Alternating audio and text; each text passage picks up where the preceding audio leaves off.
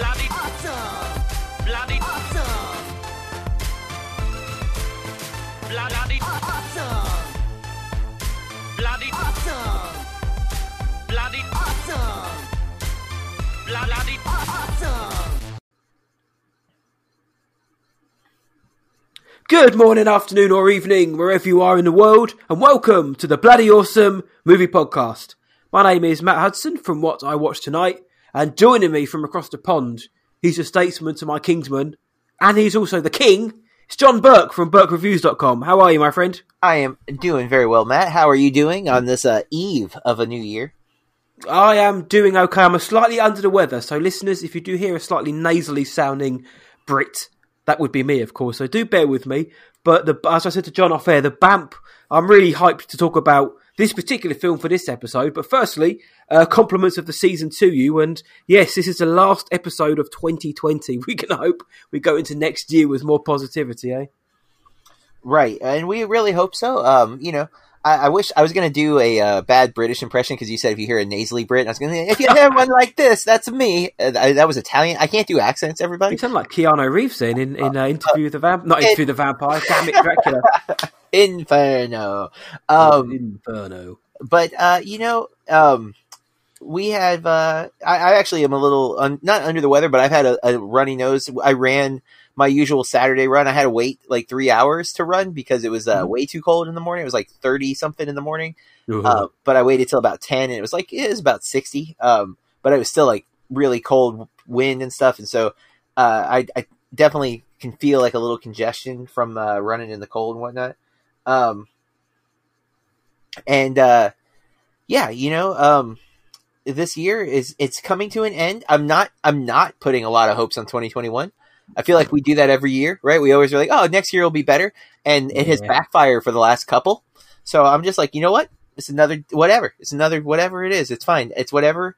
I'm gonna go and just keep trying to survive. Uh, that seems to be our, our current state, right? Um, But at the end of last year, Brogu, we weren't. Who would have thought at the end of last year we'd be thinking, right? Well, 2020. I'm so excited for 2020, but I bet we're going to get a global pandemic that's going to shut everything down. This is, it's, it, honestly, it's just like, mind-boggling to think. Even at the end of this year, when we've been living through this for seven seven months, it feels like seven years. And again, it's something that the whole world has had to deal with. It's not just one continent. right. it just still can't get my head around what a strange year this has been. And obviously, we talk film, um, hence the title, and we're bloody awesome at it. It just for the film industry, man, this has been an absolutely crushing year, isn't it? And we've had to rely on a lot of streaming films, which isn't. I don't mean that to be uh, as a negative to the streaming films because there's an awful lot of good ones, but you know, usually we'd cover like the big blockbusters and. You know, we'd hope that come 2021, man, we'll be we'll be back to covering those bigger releases. Yeah, uh, it, it looks like there's going to be a lot of big releases, even if theaters don't open right back up, at least on HBO Max, um, which is super relevant because we're watching, reviewing the first major release on HBO Max today. Yes, we are. And talking about big blockbusters for 2021, we're ending the year with one of the biggest blockbusters of this year. Wonder Woman 1984 is our review for this week. For those new to the show, uh, we are fully non spoiler, especially for a film which is only days old in terms of being released.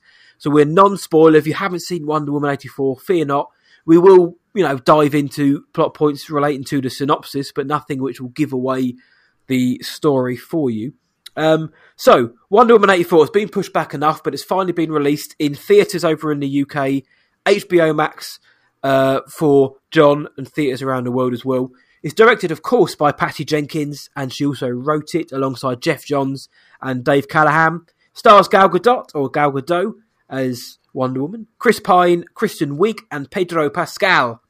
And the synopsis reads Rewind to the 1980s as Wonder Woman's next big screen adventure finds her facing two all new foes Max Lord, Pedro Pascal, and the Cheetah, Kristen Wiig. Uh, critically, it's sitting at 65% on Rotten Tomatoes and 59 with Metascore, and IMDb has a user score of 5.9. So, I'm looking at that thinking, well, that doesn't look particularly very good, especially because the initial reviews for this film were really quite good. I think Rotten Tomatoes had it in the high 80s, and it's not unusual for a film to have a slight drop off when you get a bulk review drop, but this is quite a big drop off. It was 25, 20 odd percent, sorry, if 20, 25 percent. So going into this film, I watched it in the theatre, as I, and I mentioned to John, uh, fully COVID safe, fully social distance, masks. You could still smell the antibacterial mist in the air. It was f- fog in the air. It was great. Only about 10 other people in there, and that wasn't because of nobody wanted to see this film, but social distancing. Um, so what we do is we give our thoughts up top, and then we kind of dive into it more so. Again, non-spoiler. Wonder Woman eighty four. I really liked the first film. I thought there was a real heart and a real soul to it. I thought Gal Gadot was very good as Wonder Woman. Uh, and that Wonder Woman eighty four is quite looking forward to this one. Oh, JB, I wasn't a fan of this film. I really wanted to like this film, but and I know it wasn't because I was under the weather, and it wasn't because it hmm. was the circumstances surrounding my trip to the theatre, but I just didn't particularly enjoy it. I didn't hate the film, but I didn't really like it all that much either. It's just very plodding for me. I thought it was overly long Oh yeah. without really saying an awful lot. And I, by to to kind of compliment that, I thought Wonder Woman had a lot to say about a lot of things, whereas this didn't really, and it almost felt a bit pointless because it didn't it didn't stack up to the first film. It didn't really do much, go go anywhere, and it just felt a bit pointless. And one of the things I've seen people saying online is that it feels like an 80s movie and it has the same kind of verve and feeling about it in a way which they are implying that it should be impervious to criticism. And I have to say that none of those reasons should exempt this movie from criticism. It did feel like an 80s movie, and of course, Richard Donner and the Superman films were a massive influence. And yes, it did have a lot of the pomp and verve of those at the same time, but it just also wasn't that good to me. I thought Yeah. I thought there were some problematic plot points, especially regarding the return of Steve Trevor. Uh, I thought the action was okay for the most part. There wasn't really much of it. The CGI battles are darkly lit, and you can probably imagine why to hide some of the horror of Cheetah and how she looked. I didn't really. Ugh. Pedro Pascal is he's big in his role as Max Lord, and you got you're going to like him or not. I I tended to like him simply because it was Pedro Pascal rather than uh, because I liked the character. Um, but there, uh, there were some fun moments with Wonder Woman. I thought Gal Gadot again was good. I thought she tried as much as she could with what she was given. Uh, I thought Kristen Wiig was a bit. I don't know. She just. Uh, I don't know. She was fine. Same as Pedro Pascal in reality.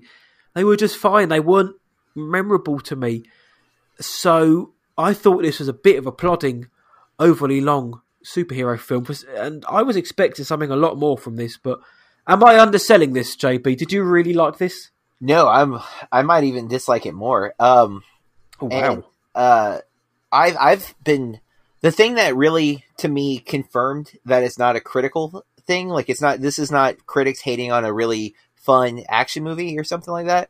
Is Mhm. the the my friends who aren't critics who have been reaching out to me to complain about how bad this movie is. Oh, wow. Um, and like I have a, a, a graduate who is a big DC fan. Like he, he's been super kind to all of the Snyder movies. He hasn't been like they're all great. He's not one of the Snyder like fanboys, but he has been.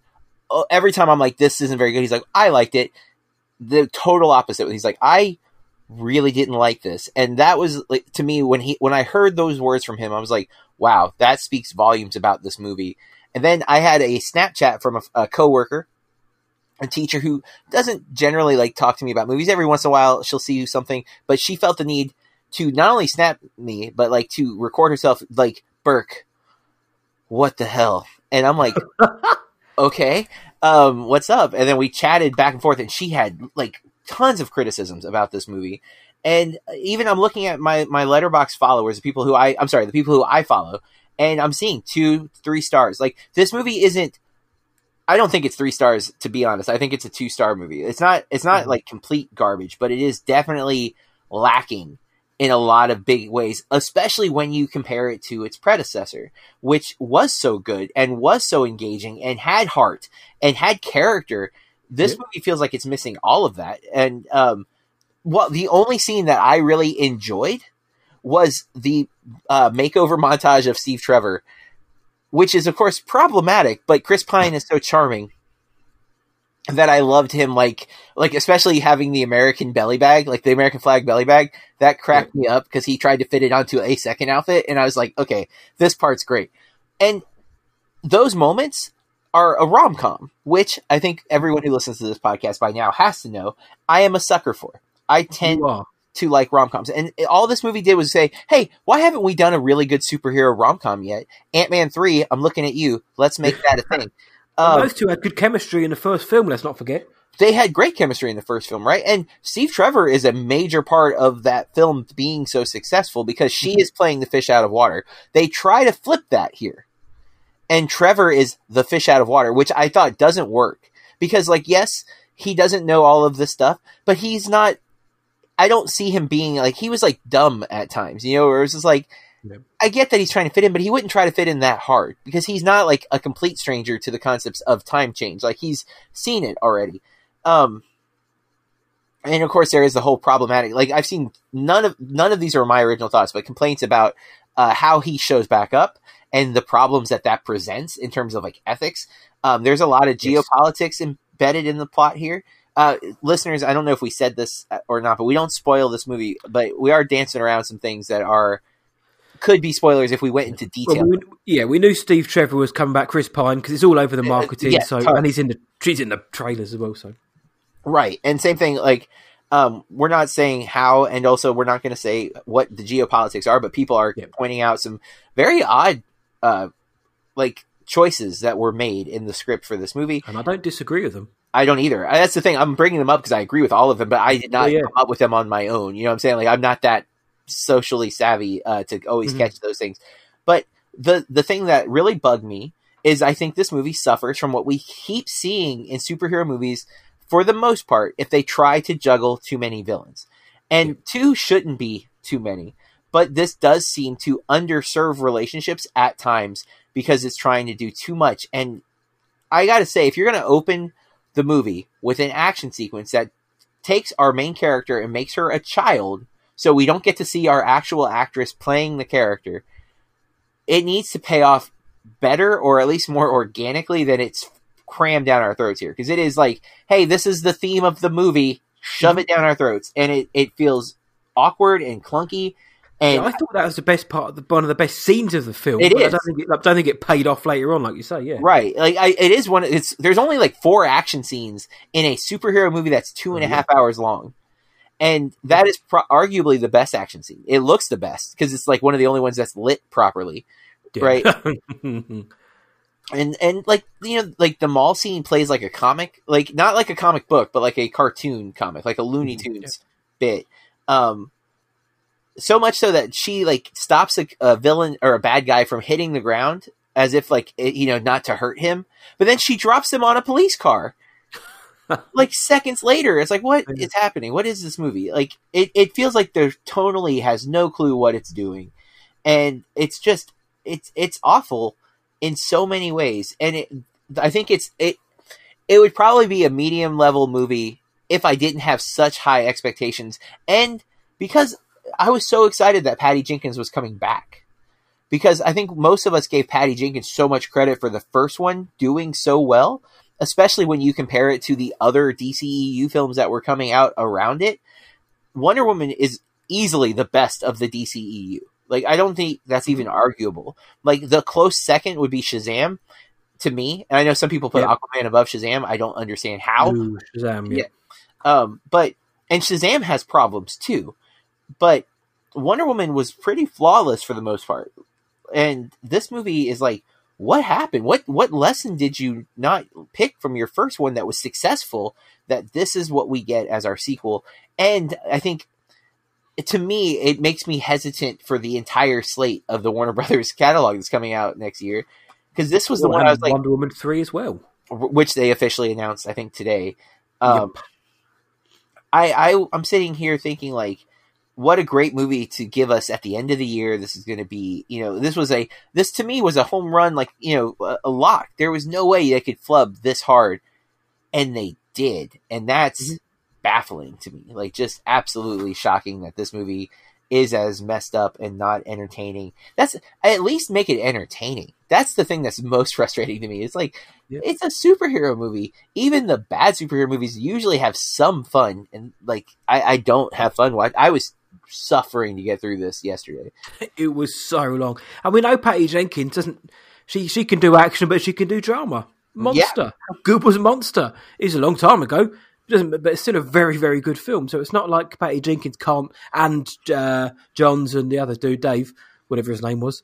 Well, it's not Yeah. like they can't write dialogue. It's just I. Oh, I mean, the question again for you is: I, I brought it up at the top. The, the film felt pointless to me because it didn't really do it. It just it was just another outlet for Wonder Woman to do things, but not really an awful lot of things apart from pining. Excuse the pun, in order to kind of, I guess, move her closer to like, 2020 title, whatever. Whenever they're going to set this new film, it's almost like a a stopgap film. So, can you uh, are you able to kind of give any reason why this film should exist? And yeah, I, that might sound like a really like overly harsh thing to say, but I if, if you're going to do a sequel, there needs to be a reason for it other than well, that film was critically well received and it made a lot of money. What I mean, what did this film give that kind of made it necessary to be given?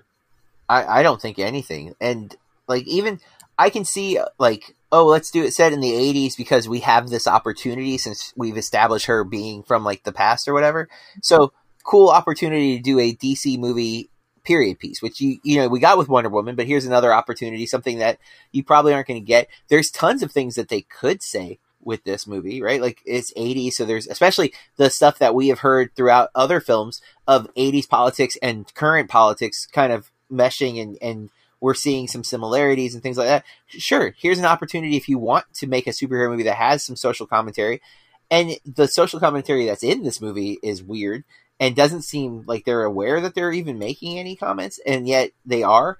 Um, because again, it's a choice. You put this in the movie, but for what what reason? And even the choice of villain, like Max Lord's power that he he gains, is like it's a weird power to begin with, and then the the way you utilize it and what you do with it and how you then conclude the film. Oh man, like it's it's so baffling. Uh, I I don't think this movie needs to exist, and I, I do think this is a skippable. Even it even now, where we're kind of acknowledging that I think the DCEU is kind of in flux. We don't really know if it's actually a connected universe anymore. Anyways, you know, like we're getting the Snyder cut, which nobody that I know really is excited about. Um, some people are like, "Oh boy, let's see what happens." And but you know, the Flash movie has been rumored to be the Flashpoint paradox, where it'll reset the DCEU and all this stuff. Fine, but then this movie becomes even more irrelevant at that point, doesn't it? Like if if they're just going to reset it, like I don't know, I I can't imagine them whiffing harder than with this movie, and they've whiffed hard on a lot of the DCEU movies, but this one's like, wow, this is almost Martha level bad. Yeah, oh Jesus, yeah, and it's it's really odd to say because I was looking forward to this because um, again I like the first film, Jenkins and Godot, or Godot, whatever, together uh, proved to be a good team. Knowing that Pedro Pascal was going to be in it was exciting, not just because he is Din Djarin and the Mando. I like Pedro Pascal as an actor. Kristen Wiig, she can be hit and miss to some, but for the most part, I like Kristen Wiig, even in Ghostbusters, which a lot of people didn't like. Um, so I was like the, the and obviously Chris Pine coming back as Steve Trevor. So there was, you know, the ingredients were there to make a really nice pumpkin pie for the end of the year. But I just, yeah, it, it just goes to show that if you haven't got a story, then you're sunk. And the the story here is. A, a lot of people have said it. Is very kind of 80s in its um, bombastic nature, and but that doesn't mean it's good. That doesn't mean it should get a pass. It's Nope. it's really and the ending, the actual ending itself is just just it's just awful. The ending is really, but I don't like the ending is awful. Like the way that they kind of like, all right, how do we get out of this situation that the world finds itself in? I know we'll do this, this, and this. Like, Jesus Christ. Uh, and there is a post-credit stinger. No spoilers there. We know that the uh, there was going to be uh, interesting. If you, I laugh because it's like uh, I don't know. I don't know. I really, really, really wanted to like this, but long-time listeners to the BAMP know that we don't. We're not just going to say we like a film because maybe we should do, or it's a big release, or it's probably in in on vogue to say it's good. But unfortunately, it sounds like we both really just didn't like the film. Yeah, it's uh, definitely disappointing. And again, um, I have been critical of the DCEU a lot for sure. Like I can't sit here and say I haven't been as a big Batman fan and DC Comics fan in general, um, and someone who suffered through the Titans TV series. Uh, I have had a lot to say, and the Wonder Woman film and Shazam were my two big highlights from this run of films, and I was so excited for this movie. Um, and I, I just absolutely devastated in a in a way that I, I wish I wasn't um, by how how mediocre and pointless and kind of devoid of fun this movie is. Yeah, which is which is which is a shame considering the marketing made it out to be really fun, really colourful. That great image of Gal in the uh, in the gold suit in this society, it just oozes so many different appeals. You're like, this this gonna be good. You just kind of, for me, I felt it in my bones. I was like, this is gonna be a good film, even if it wasn't as great as the first film. I just thought it's gonna be a good film, and it may go down as one of my biggest disappointments of the entire year in a in a year which is just like stings of disappointment. This may be one of the biggest, not just because it was going to be like like you said a present for the end of the year, but that's just really dis- disappointed in how they're in pretty much every aspect of the execution of this. But um, did you have anything else to say about Wonder Woman eighty four before we move on, JB? I do not. Just sad, disappointed. and we'll give our social links at the end for anybody who wants to let us know if you agree with us. If you totally dis- if you love the film, please do let us know. We'd uh, we're non-judgmental here. We'd love to have a chat with you and just you know just discuss the film in in a deeper way. But we'll give those social um, handles out at the end of the show. But now we move on to our next segment, which is called Chuffed Headlines, which is where myself and John we go through the pop culture news desk to find a headline that's caught our attention. It could be fun, serious, sad, happy, unreal, bizarre. But we, one that we thought was worth mentioning. So, John, what have you gone with this week? I have gone with a. It's not a. a it's a crazy article because the headline is what caught my attention, which is kind of the uh, the premise here, is right? The headlines. This, this is what caught our, our eye. Um, Lin Kui, producer of on the Game of Thrones creators Netflix series, which goes to show you that it's not a series anyone's really aware of because they didn't use the name of the series there. Yeah. Um, dies after suspected poisoning, and that's what I thought was the crazy part. Was like the suspected poisoning part. Poisoning. So, uh, Lin Kui is the chairman and CEO of the Chinese entertainment company Yoozoo. Uh, I think it's Yoozoo, Y O O Zu. So maybe it's Uzu. I'm not 100% sure. Um, and he's a producer for the series that is dubbed The Three Body Problem. And again, it's uh, with the uh, Game of Thrones creators cr- uh, making it. Um, he's he was only 39 years old, um, and allegedly he was poisoned on December 16th, and he died uh, yesterday, I believe. Um, they have a suspect surnamed Zhu, uh, X XU, and uh, the Chinese media outlet has identified him as a colleague from that that company, the Yoozoo or whatever. Um, so pretty crazy uh, story. Just like this guy who's you know a, clearly a young up and comer CEO, um, producer on the series, and then is poisoned. Uh, I don't. They, there's no motive or anything given as to why he would have been poisoned, but like, yeah, that's not something you read very often in modern times that someone was like intentionally poisoned uh, at that level. I guess like I, I'm sure people get poisoned, but I, it's not something I'm familiar with. So it caught my eye, especially all of these like words together, like Game of Thrones, Netflix, poison. It's like what what's happening? What you know? um, something in Game of Thrones? Right. It's it sounds like something in Game of Thrones, right? So and also like obviously them the the headline is clickbait with throwing those those words out there. They want to make sure you're going to read this article because if it just said Lin Kui producer poisoned, I would have been like, I'm intrigued, but I don't know who that is. But then you throw in like Game of Thrones and Netflix, like is this a is this related? Like are those things connected together? Uh, not really, but again, clickbait. That's what happens. Yep, and JB's gone straight to it, and uh, quite, a strange. It's probably one of the strangest headlines we've had this year.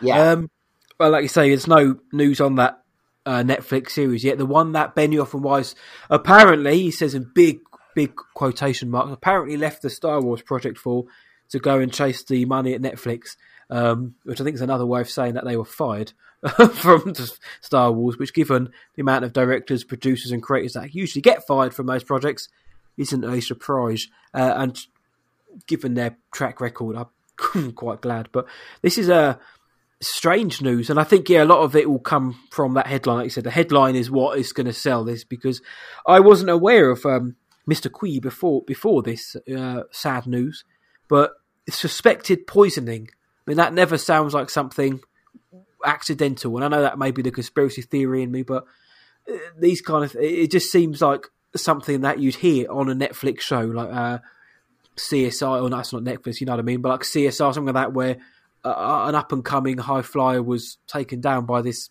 like uh, purposeful attack. It's uh, it's sad news, but um, the headline's done its job there, man. Yep, it, it succeeded in getting me to click it. So mission Yep, so- accomplished. Yes, so interesting to see where that show goes now and who's going to start producing that. Um, my one, though, slightly less uh, morbid, if you will. Um, and we don't really talk about games that much. Well, we do in our next segment, but not usually uh, too much before. So I thought I'd chuck this one in, which I found. Um, and it's Electronic Arts, EA, everyone's favourite uh, studio, gaming studio. Uh, they've recently filed a patent or a patent that indicates that the company is going to explore better facial expressions and character rendering systems Ooh. which is something which is basically going to make the the arduous process of animating faces a lot easier, a lot easier. This was filed about uh, beginning of beginning of December, and basically it's for a universal facial expression translation and character rendering system. Uh, so facial shapes would be associated with a facial shape identifier, which indicates a type of adjustment of facial characteristics. So you can then link all of this to a specific character. The 3D model can be rendered with characteristics according to their specified facial shape identifier, which could make the animator's job a lot easier. And they use Jedi Fallen Order as the uh, kind of benchmark this article from Screen Rant did. It was written by Brianna Reeves. She she wrote this and kind of used Fallen Order as the benchmark that uh, in the sequel, Cal Kestis, his dynamic facial reactions during combat would be stored in the database, so it would be so much easier to implement it. And uh, especially with these new gen models coming out, obviously PlayStation 5 uh, and the Xbox equivalent, that this is kind of like a. It's not the most uh, like surprising step for me that they're going to try and make like, facial uh, facial processes better because the FIFA games, and especially like hair as well, the FIFA games have been kind of used as the guinea pig for those. But uh, you're more of a gamer than I am, so does it mean anything to you that they're gonna uh, make facial expressions and hair even more realistic? I don't know. Um, I, I don't know if that's a detail I paid much attention to. Um, Mhm. I'm not opposed to it, obviously, if it makes the game look better or whatever. But I haven't had any like real complaints um, with graphics in years. You know what I'm saying? Like they've been pretty impressive over the last few years, even to the point where like I don't feel like we probably needed a new system. You know what I mean? Like, yes, I guess it can do things a little stronger, but weren't they already pretty great? It's like, um, you know, I teach uh, part of the yearbook is teaching photography, and I think uh, camera like the megapixels that, that our human eyes can detect have like maxed out like three versions ago. Like they keep adding more megapixels, but it doesn't matter because our eyes can't tell the difference. Um, and that's what I kind of think we're getting to with like graphics on video games. It's like, yeah, at what point does it just not matter that you've upgraded the graphics anymore? Like, so clearly to me, stuff like this is the sign that the graphics can't look any better. So now they're going to focus in on those little details. And that's cool, but it's not, I don't think it affects my enjoyment of a game. You know what I'm saying? Yeah, yeah. No, no, yeah, I I agree. There's something, but when I when I play like FIFA, um, I know you play that religiously, but Oh, yeah. when I play FIFA every now and then, I do quite enjoy when you get a close up of the players and you're like, "Good God, that looks exactly like the the person I I'm used to watching uh, week in week out." Or if it's NBA or NHL or whatever it might be, there is a kind of like a like an irrational thrill of seeing that incredible likeness. Um, but then you watch something like play something like Fallen Order and you see how crap the Wookiees look, and I'm thinking, please, absolutely bring this in to stop them looking like like matted carpets, uh, which is what they are. But the game made them look even worse, and I love Yeah. that game. But it's just a, it's just a, it's just a little thing that if it can enhance the game, anything that can enhance a gaming experience. If I'm going to Sure. drop fifty pounds or 60, 70 bucks on a game, anything that can enhance it for the better, I'm all in for. But as long as the gameplay is solid, that's obviously the main step. Right. as long as that stuff like these little details don't slow the gameplay down or make the game lag out because like obviously i think uh if cyberpunk 2099 had the huge like issues with the last gen consoles and like to the point where playstation took it off the store and were issuing refunds for people who bought it um like you don't want that to like happen you know what i'm saying like the game needs to work first and you know what ea how about instead of like worrying about those facial details though you make sure your games work at launch instead of giving us like partial games. Like think about how fun Battlefront 2 was, but how long it took to get there. Because they, Oh, they they had to like basically rebuild the game from uh the all the stuff that they put in that people did not want and all the stuff that was missing that we did, you know? So it's like Wow. may, maybe focus on that first and then worry about the facial details, you know?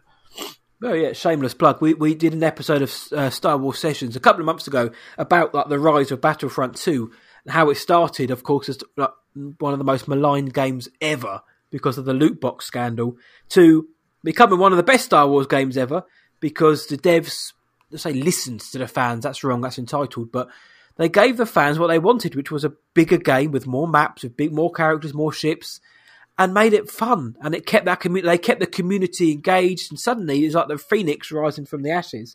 Yeah. And it's one of the most fun. And I still go back in and dip my toes in, not regularly, but every now and then. If I if I log onto my PlayStation, I want to play something for half an hour for an hour. It's always Battlefront. It's never Star Wars Squadrons. It's never anything else. It's, it's Battlefront. I want to go and shoot people, and I want to swing a lightsaber. Battlefront 2. So no, I agree that gameplay has to come first, but you have to launch. Yeah, you've got to launch your games properly. Yeah, I I like that idea. So, uh, and I liked our uh, final headlines of the year. So well done for the rest for the past year, my friend. But now we move on to our next segment, which is simply called media consumption. And this is where John and myself we we tell each other and you what we've been watching.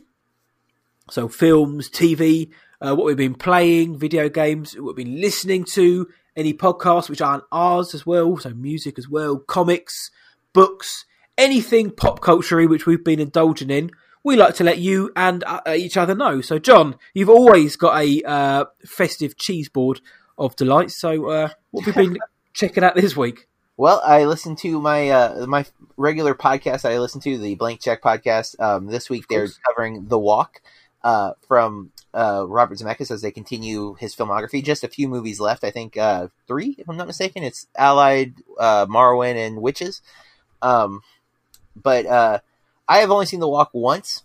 But uh, it, so um, there is a, a regular guest on the podcast, uh, JD Amato, who goes really, really detailed into the filmmaking process of the movies that he talks about. And so uh, I learned a lot about The Walk today that I thought was really interesting. Um, it's one of those uh, movies where it's like it's probably not very good, really, but there's some really cool stuff about it. Um, yeah, And I liked it, but yeah, yeah, me, I, I like JGL. Uh, Joseph Gordon-Levitt is I am a fan. Um, even Mhm. in his not so great performances, I tend to still like him. Um, I because I think he uh, they point this out in the episode, but he clearly cares about what he's doing. Yeah.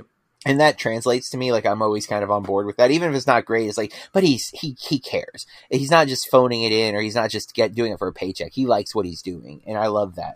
Mhm. Um, but it's a, a really good episode. A little long, uh, but for me, that's great. I like when they do long podcasts. Um, but uh, then I've been watching some movies. I, I watched a lot of Christmas horror this week, kind of preparing for the Christmas day. Um, yep. and uh, but I watched. Um, so the Christmas movies I watched, I watched uh, Klaus again from Netflix, which uh, I wasn't sure. I, I have it really highly rated, and I only Mhm. watched it once. I think it was last year. If it was the year before it came out, I watched it the year it came out, and I haven't watched it since. Um, but I was a little hesitant.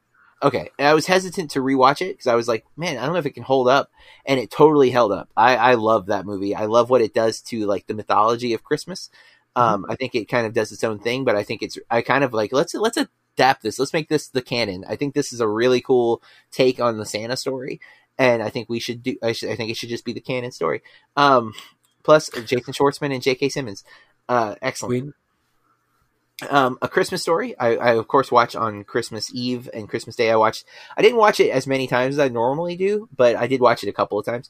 Um, uh, this is a TV movie that I own on DVD because I really really like this movie. Uh, it's a Jay Mohr film called Christmas Do Over. It's basically Christmas Groundhog Day. Nice. and I like that premise. And Jay Mohr, I find funny, and it's it's you know there's a few like TV level actors that kind of bring the show down a little bit, but overall it's a fun movie and it just works. They uh, if you like Jay Mohr as a comedian, it, it has his humor in it and it, it works for me. Um, I watched Rare Exports for the first time. Have you seen this movie?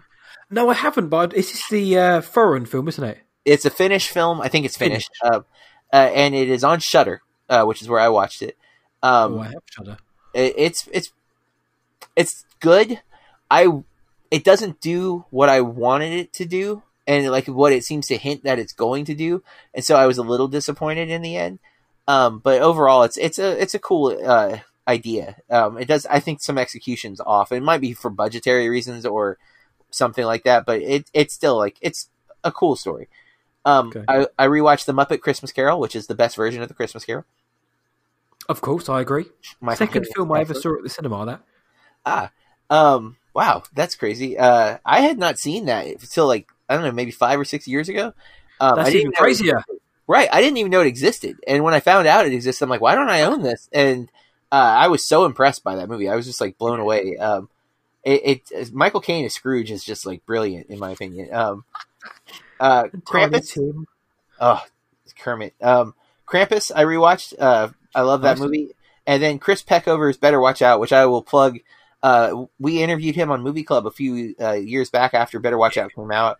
Really great interview. Chris is a cool director. Um, love this movie. I'm waiting to see what he does next. I hope he gets some opportunities because I, I find the subversion that he does in this film is just brilliant. And um, man, if you haven't seen Better Watch Out, it's on like a lot of streaming services right now. I know it's on Hulu. It is worth watching. It is technically a Christmas movie, but you can watch it after Christmas. It's not. It's not that Christmassy where you it has to be before Christmas. Uh, it's fun to watch at Christmas, though, isn't it? It is. It's totally a good time. I had, I had fun uh, rewatching, and I, I think I mentioned last week I watched Black Christmas right before we recorded. Yeah. Um, so that's why I didn't mention it here, but I, that was like all in a, a link together. Um, and then I completed the Queen's Gambit on uh, Netflix. Um, it's an excellent limited series, just seven episodes. Uh, Anya Taylor Joy is tr- uh, tremendous, and um, Marielle Heller. Uh, I, I hope I'm saying that right. Yeah. She is the Yeah, yeah, yeah.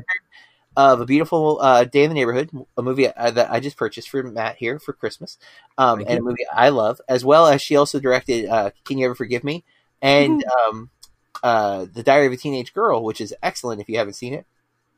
She is uh, plays the adopted or foster mother to Anya Taylor Joy's character, and I had no idea she was an actress.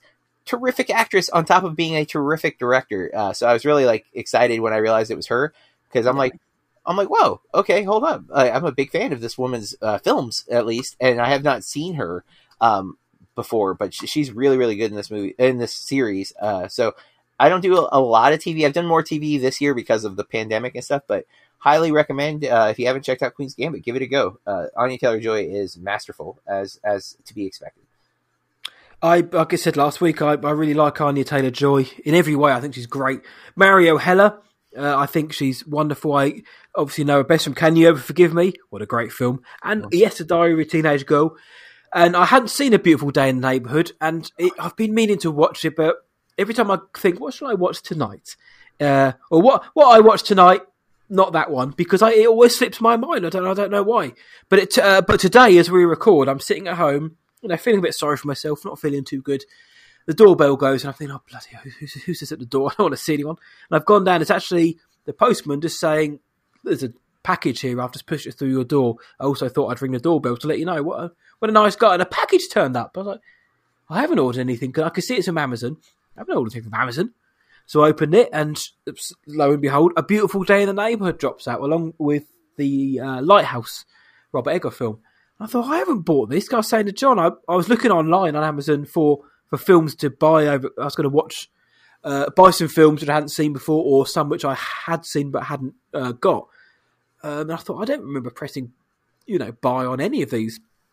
And then these two little gift notes pop out, da da da, from JB. I was like, ah, what a king, what a man. So I am going to sit down and watch uh, a beautiful day in the neighbourhood in the next day or so. So for next week's episode, the first episode of 2021, I will give my thoughts. Uh, I imagine they'll probably be quite positive as, as well on that film and the lighthouse as well.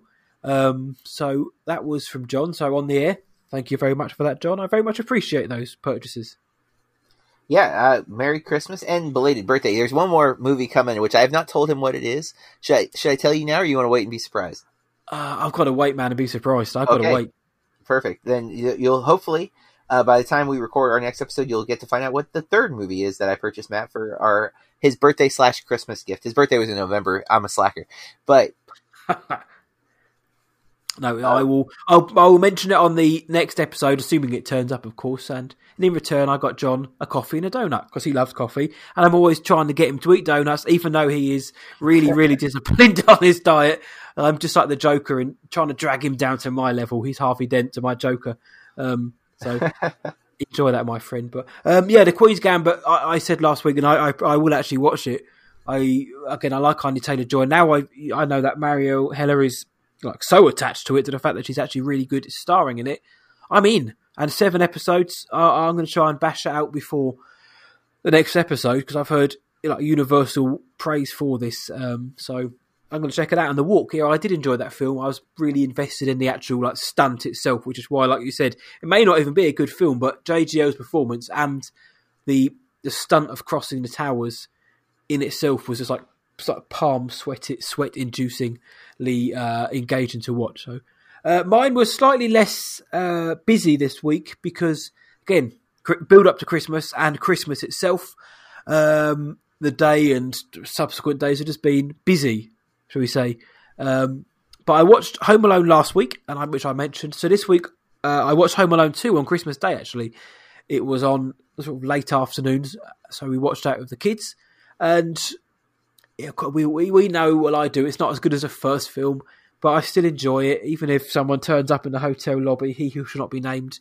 Um, and Kevin's dad, like we saw on Twitter, complains that he ran up almost a grand on a credit card, but he also neglected to bring his son on holiday with him again and left him stranded. So jokes on you for being bad parents. Um, I I don't mind Home. look, I don't mind Home Alone too. I like uh, Macaulay Culkin as Kevin. I love um, Harry and Marv. So and and them getting their backsides kicked. So what isn't there to like? Yes, it's derivative, but who cares? It's festive fun. Um, the Force Awakens. I watched The Force Awakens. Is snow on Starkiller Base, hence it's a Christmas film to me now. Um, look, it's five years since The Force Awakens was released uh, last week, um, and it's a film which I really enjoy. I really liked The Force Awakens when it came out. It's held up for me. Uh, the, so that the final film in the saga kind of derails it, but Yep. I do like The Force Awakens an awful lot for the characters it introduces, for the action, for the ones it brings back, for the score, for the visuals. I don't see how anyone can watch that film and just not love it.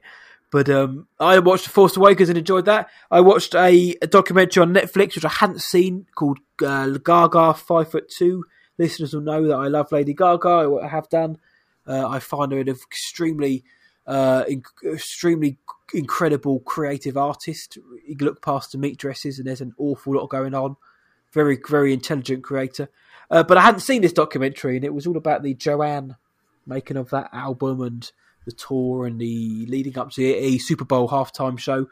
Uh, I enjoyed it. It's only about it's about an hour and forty, so feature length documentary. I liked it. If you haven't seen it and you're a fan, you're a little monster. Go check it out. Good fun. Uh, and I mentioned last week that I'd got an advanced copy of the first High Republic Star Wars High Republic uh, novel, Light of the Jedi by Charles Soule. I'm about eighty percent through now. Get no spoilers. Uh, I really, really digging it. Really liking it. I'd heard that the introduction to the High Republic were was very good. That the first few novels are really good, and I can attest that Light of the Jedi is a really, really good entry point into the new era. Really cool characters, really cool uh, villains, which is good as well. The villains are like, really quite menacing. I really like. They're not just cardboard cutout. The stakes are there. It's you know the first few chapters. It just starts off a pretty bleak. Like, and I read all of the canon, and I mean the first few chapters are like proper like do you know what? There's not many canon novels that really kind of gone this kind of like, oh, blimey. gee, I quite enjoyed that person, and now, yeah. Uh, so it's a good start. Really, uh, hopefully it sticks to landing with the final 20% of the book, but really looking forward to uh, reading more of the High Republic. So if you like Star Wars and you, you're interested in the High Republic, I'd recommend Light of the Jedi. and the High Republic actually starts in the first week of January. And uh, Leslie Headland's The Acolyte Disney Plus series, Star Wars series, is going to be set in the High Republic at the very end of it. But that was pretty cool as well. We always thought it was going to be comics and books, uh, but now we know we're going to get that TV series at the end of it, which is going to make people potentially want to go back and see this uh, supplemental material. So uh, that's what I've been doing, other than obviously just indulging in the festive period, any kind of sweets that have been going around. Uh, beer, I have got some beer for Christmas from family members, which Nice. always goes down well, but I can't drink it because I have a cold. Um, Oh. And I also left John a link to click for no reason other than I found it hilarious. So have you clicked that link, John? I, I did. I'm. I, it's Tom Holland, and I don't get anything else about what I'm seeing. That's just it. Okay. it's just a really, really crap poster for Chaos Walking. It's like really buff Tom Holland Yes. with the words Chaos Walking really awfully like, photoshopped above him. And it's just his face and how big his arms look and how bad that font is. So, Chaos Walking. There you go. Yeah, the Doug Liman, Daisy Ridley, uh, and Tom Holland starred movie that's been delayed for a while, right? Like, Yes, it's coming out. It is definitely coming out early 2021, I think. But I mean, by the time it comes out, it's going to be about well, at least three years since it, since it was shot. So, um, but the Tom Holland looks consistent. Looks so bad. Um, the that poster. I'm looking forward to seeing the film just to see if it is it, any good. I certainly hope they've managed to salvage a good film. Just because the two two young up and coming leads, I'm I'm all, all in it, all in it for them. But thank you for indulging my childish humour there, John. Um, yeah, I think Ridley has the most to lose with that though, because like, like Yeah. Holland's kind of established himself. He's got other movies in the works. He's, I think, uh, the Devil All the Time really showcased his ability to act um, outside of like costumes and stuff, and uh, so and Onward was great. I, I think people keep forgetting Onward was this year, but Onward was a really good Pixar movie Yeah. that had great lead performances and a, a huge heart. And I'm I can't wait to watch uh, their new movie, which we'll talk about in a moment. But um, uh, I have neither of us have watched it yet, but we'll again talk about that momentarily. But um, I, you know, quick story. I I don't drink a lot, but every once in a while I will get I will indulge in some alcohol. And my wife was going to get me a bottle of uh, like a nice liquor for uh, Christmas. You know that. Um, and she found out she went to the liquor store to get the liquor uh, and found out her ID was missing. Um, you know, as they carded her, uh, she could not find her ID, which she, she did finally find, but she had like put it in the wrong pocket in a, in a different purse. You know, my wife has like multiple purses that she just randomly will use or whatever. Um, but Yeah. but so I, I ended up with none um, because she couldn't buy it because my wife she looks she's actually older than me by a few years, but she looks substantially younger than she is, um, Mhm. and so uh, definitely gets carded at almost any scenario where ID is required. So. Uh, but yeah, like that, your comment that you got some beer for Christmas reminded me that I, I didn't uh, get anything because my wife tried and, and was denied. Well, that's good for uh, that's good for the health because Yeah. alcohol is bad. That's what the Yes. doctors tell us. But um, I do enjoy a beer every now and then. Like John, I don't drink too often, but I'm certainly not going to turn one down if it's gifted to me and they're in the fridge. But as I say, I'm under the weather and I'm not going to. I'm not going to do it. But um, I agree with you though about Daisy Ridley. She's my English rose. I love Daisy Ridley. If you're listening, please call off the marriage. I'm available. Um, but I think you're right. She's been in. She was in Murder on the Orient Express, and she's fine in that. yeah, Uh, there's nothing wrong with her. The film's not great, but she was in Ophelia, which uh, again she's very good in that. Op- opposite, um, oh, the dude from um, 1917 and yes, the film which we True Kelly Gang. Can't remember the guy's name now, but uh, opposite him, and she's really she's good in that as well. She's in Peter Rabbit, like voicing that, and she's fine as Rey. She's good, but Oh, yeah. it's, it, this is it. Like you say, though, if it wasn't for the devil all the time, I would also have concerns about Tom Holland because look, he's good as Peter Parker, and um, he's very good as in Onward as a voice actor. He's great in that. But the devil all the time really showed he's got that range because he's, he's he's in the Uncharted film coming out again, another action film based on an IP. Okay, I'm sure he's going to do fine in that. But like you say, to show he's got that range, that's what that's what is going to set him apart. And Daisy Ridley is um, she's got some interesting projects uh, up. A lot of them kind of um, uh, Eastern uh, influenced voiceover ones, uh, and smaller projects as well, which is sometimes a good thing to do after coming off such a massive role. But I'm interested to see her spread her wings slightly, even though this is another sci-fi film. But I'm interested in checking it out. Uh, Doug Liman, I don't mind him as a director. So uh, yeah, we'll. I'm sure we'll be talking about that at some point next year on the Bloody Awesome Movie Podcast. But for the end of the year, we uh, we're going to end with our final segment, which we've been doing every week this year, and it's basically a tale of how we keep this podcast going, how we inject the IV of this podcast, how we stay bloody awesome. It's hard. Even when we're not feeling great, we're under the weather. This year's been a beatdown. It's not been a great year. But through it all, we've tried to stay bloody awesome to give the best content uh, we can do. So each week we like to tell you guys how we've been staying bloody awesome. So, John, for the final time this year, how have you remained bloody awesome? So um, I've remained bloody awesome by getting ready for next year. Uh, apprehensive. That's the key. I, I, I mentioned I think earlier. I might have only mentioned this off air. I don't remember for sure, but um, I I this year has been tough, but I'm going into next year kind of like all right. I have no real expectations. I'm going to make my resolutions very, very simple. Uh, one that came up when you were talking about our media consumption. I want to I want to make a little bit more of an effort to read. So I might do like I have to read at least an hour a week or something like that. Um, to like actually push myself to read because I don't reading requires focus and I don't often take the time to focus on a single activity. Um, which is why like I struggle with not having the movie theaters as an option because the movie theater makes me focus on my movie. Where I'm at home, I will end up on other things. I just will, especially if a movie is two and a half hours and kind of boring. Patty Jenkins, I'm looking at you. And uh, so I, I, think kind of pushing myself to either read, even if it's comic books, but I have a lot of books that I would like to read. Um, some things like old, like classics, like I've never read A Christmas Carol. And I kind of feel like I should read A Christmas Carol. Like I've heard that like a lot of the movies are close to the book, but like the book still has like its own charm. And I feel like maybe I should probably read that at some point and things like that. Um, so I think that's going to be my big goal. But that I'm I'm looking ahead to next year, even just for the New Year celebration. Um, we don't uh, we don't go out, uh, especially because it's a pandemic. But even normally, um, you know, my wife lost someone she she cared a lot about a few years ago to a drunk driver. Um, and New Year's Eve is notoriously uh, a bad night for drunk driving. Um, yes. And so because uh, people want to drink on New Year's Eve, especially I'm sure this year they're going to really want to drink. Um, mm-hmm. Hopefully, everyone will be staying home anyways. Again, pandemic, everybody not over.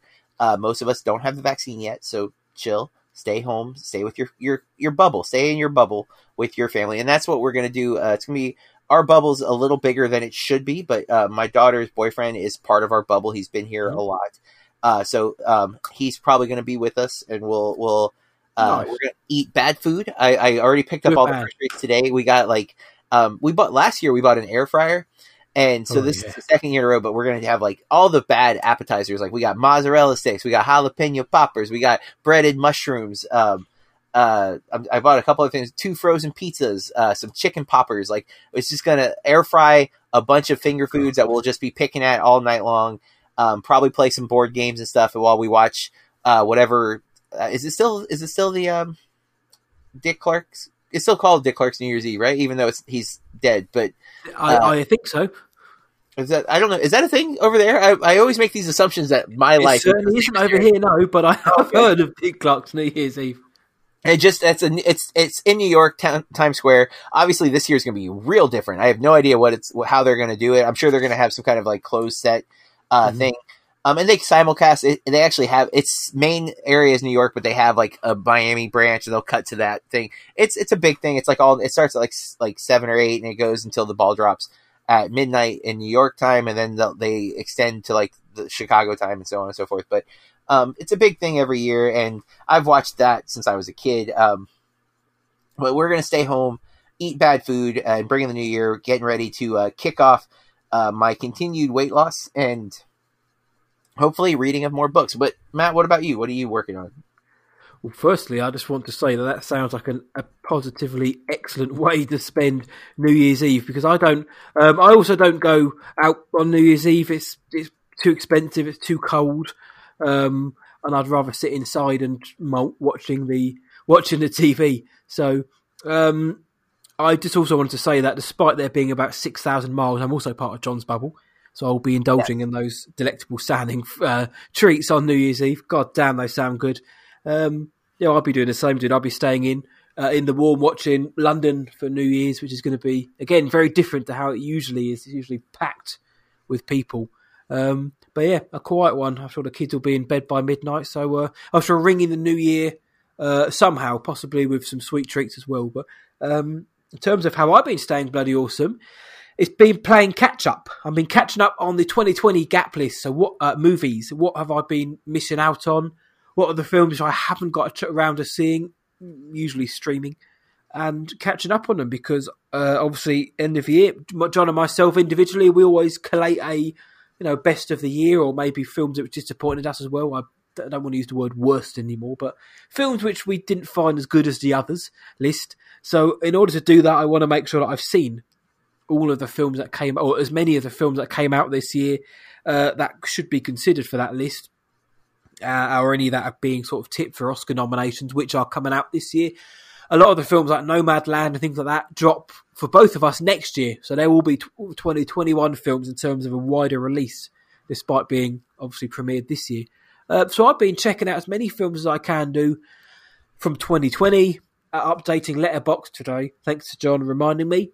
Um, so I've got my I've got a private list of right. This is what I've got to get through. Uh, I've got an awful lot of time on my hands, especially when the youngsters go to bed now, the little ones. So I can usually bash out two films a night comfortably, uh, and still get to bed at a decent time. So I've basically just been indulging in that. But I was just looking at your New Year's resolution of reading more books, and I'm thinking, you know what? That's actually an attainable resolution because most people say I'm going to go to the gym, which usually lasts for January, and then they discover how nice donuts are and don't go back. But John is going to the gym anyway, so reading more books is an attainable uh, resolution. So uh, hats off to you. I read enough, I read a fair few books during the year, mainly because they get sent to me. Um, but I would like to start reading more. But I'm hoping that my time is limited next year because we have more films coming out. But uh, good luck in your book reading venture, though, man. Yeah, and it's a very attainable goal because I think I maybe read one or two books this year. So like, mm-hmm. it's it's very the word more being very open ended. I, I, should be able to knock that one out the park.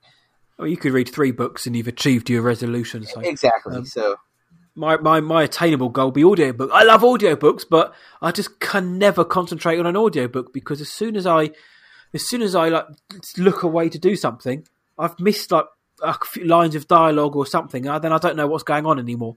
And I really like the amount of production that goes into certain audiobooks, but I just find I can't get into them. So maybe I'm going to try and actually sit and listen. I don't know how people can listen to them whilst driving, whilst also checking their mirrors, whilst also you know just concentrating on the road and still zoning in. I just can't do it. But uh, so me, I've been watching films. John is going to be reading books.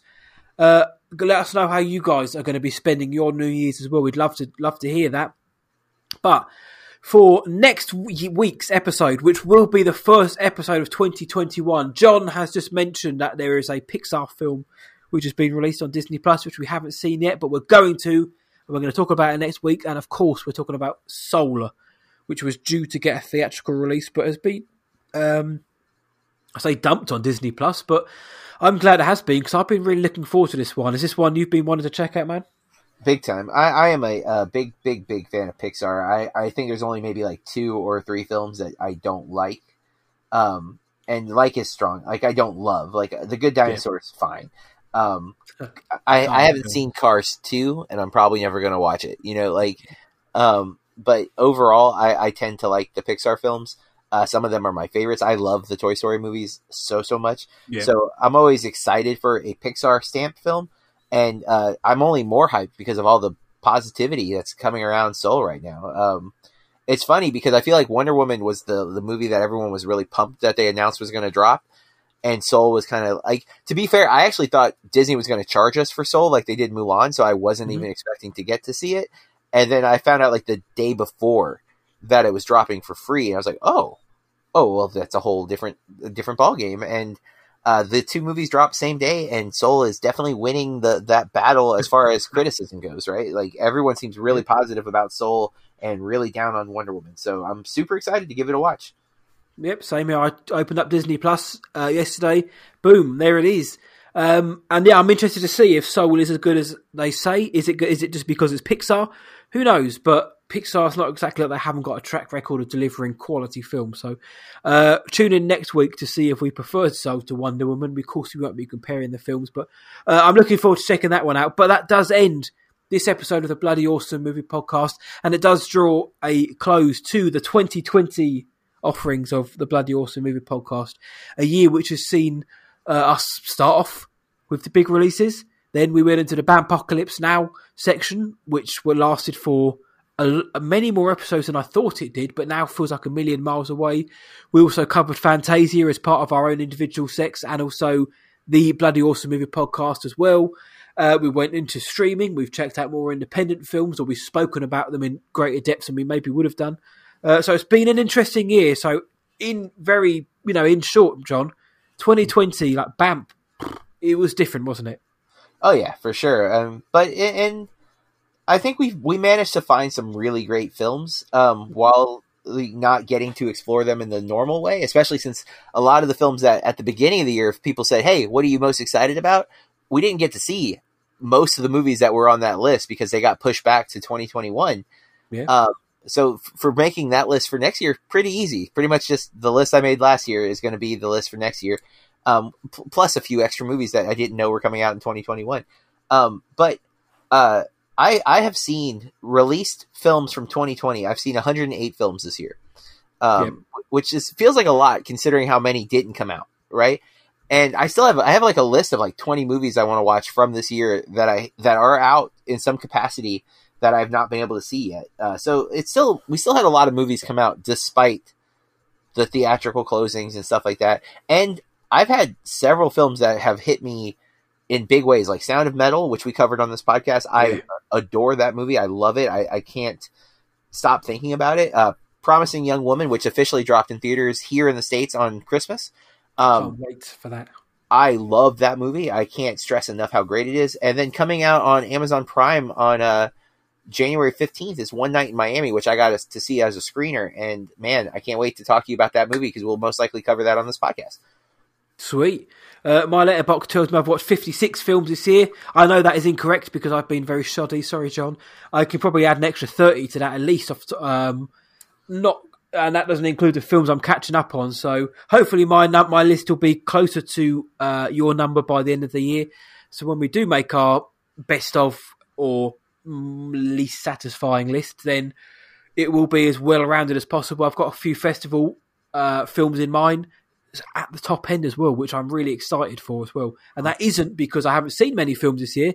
It's because those films generally were better than the films which were streaming or I got to see theatrically. And again, it's all it's all personal, it's all subjective, but that's how I that was for me anyway. But I'm really interested to see how your list changes, which I'm not privy to, and how my list changes when we finally get to sit down and talk about them. So, um, yes, so it's going to be Soul next year, next week. What a strange year it's been. But if you do want to talk to us about film or about Wonder Woman 84 or any of the films we've mentioned, you can do. You can find us on Twitter at BAMP underscore podcast, B A M P underscore podcast. Uh, John, where can they find us on Instagram? We're at the Bloody Awesome Movie Pod. No, the. There's no the there. We dropped the the like Facebook. It's cleaner. Um, Bloody Awesome Movie Pod. And of course, Facebook, Bloody Awesome Movie Podcast. Yep, this time. Uh, you can also, if you want to hear audio only version, we're on YouTube as well. Uh, and thank you to everyone who has been uh, finding us via YouTube as well. If you want to find me online, you can do at whatIwatchtonight.co.uk. Reviews are very slowly but very surely dropping on there now. And just search what I watched tonight, Twitter, Instagram, uh, and Letterboxd and Facebook, but not as much. Uh, and you'll find me on there. John, where can the world find you? At BerkReviews.com. That's B E R K Reviews.com. And of course, at any of the social media, if you just search Berk Reviews, I'm on there somewhere. Yep, do go check them out. Uh, if you have a spare few minutes, please consider rating and reviewing the BAMP on your podcast provider of choice.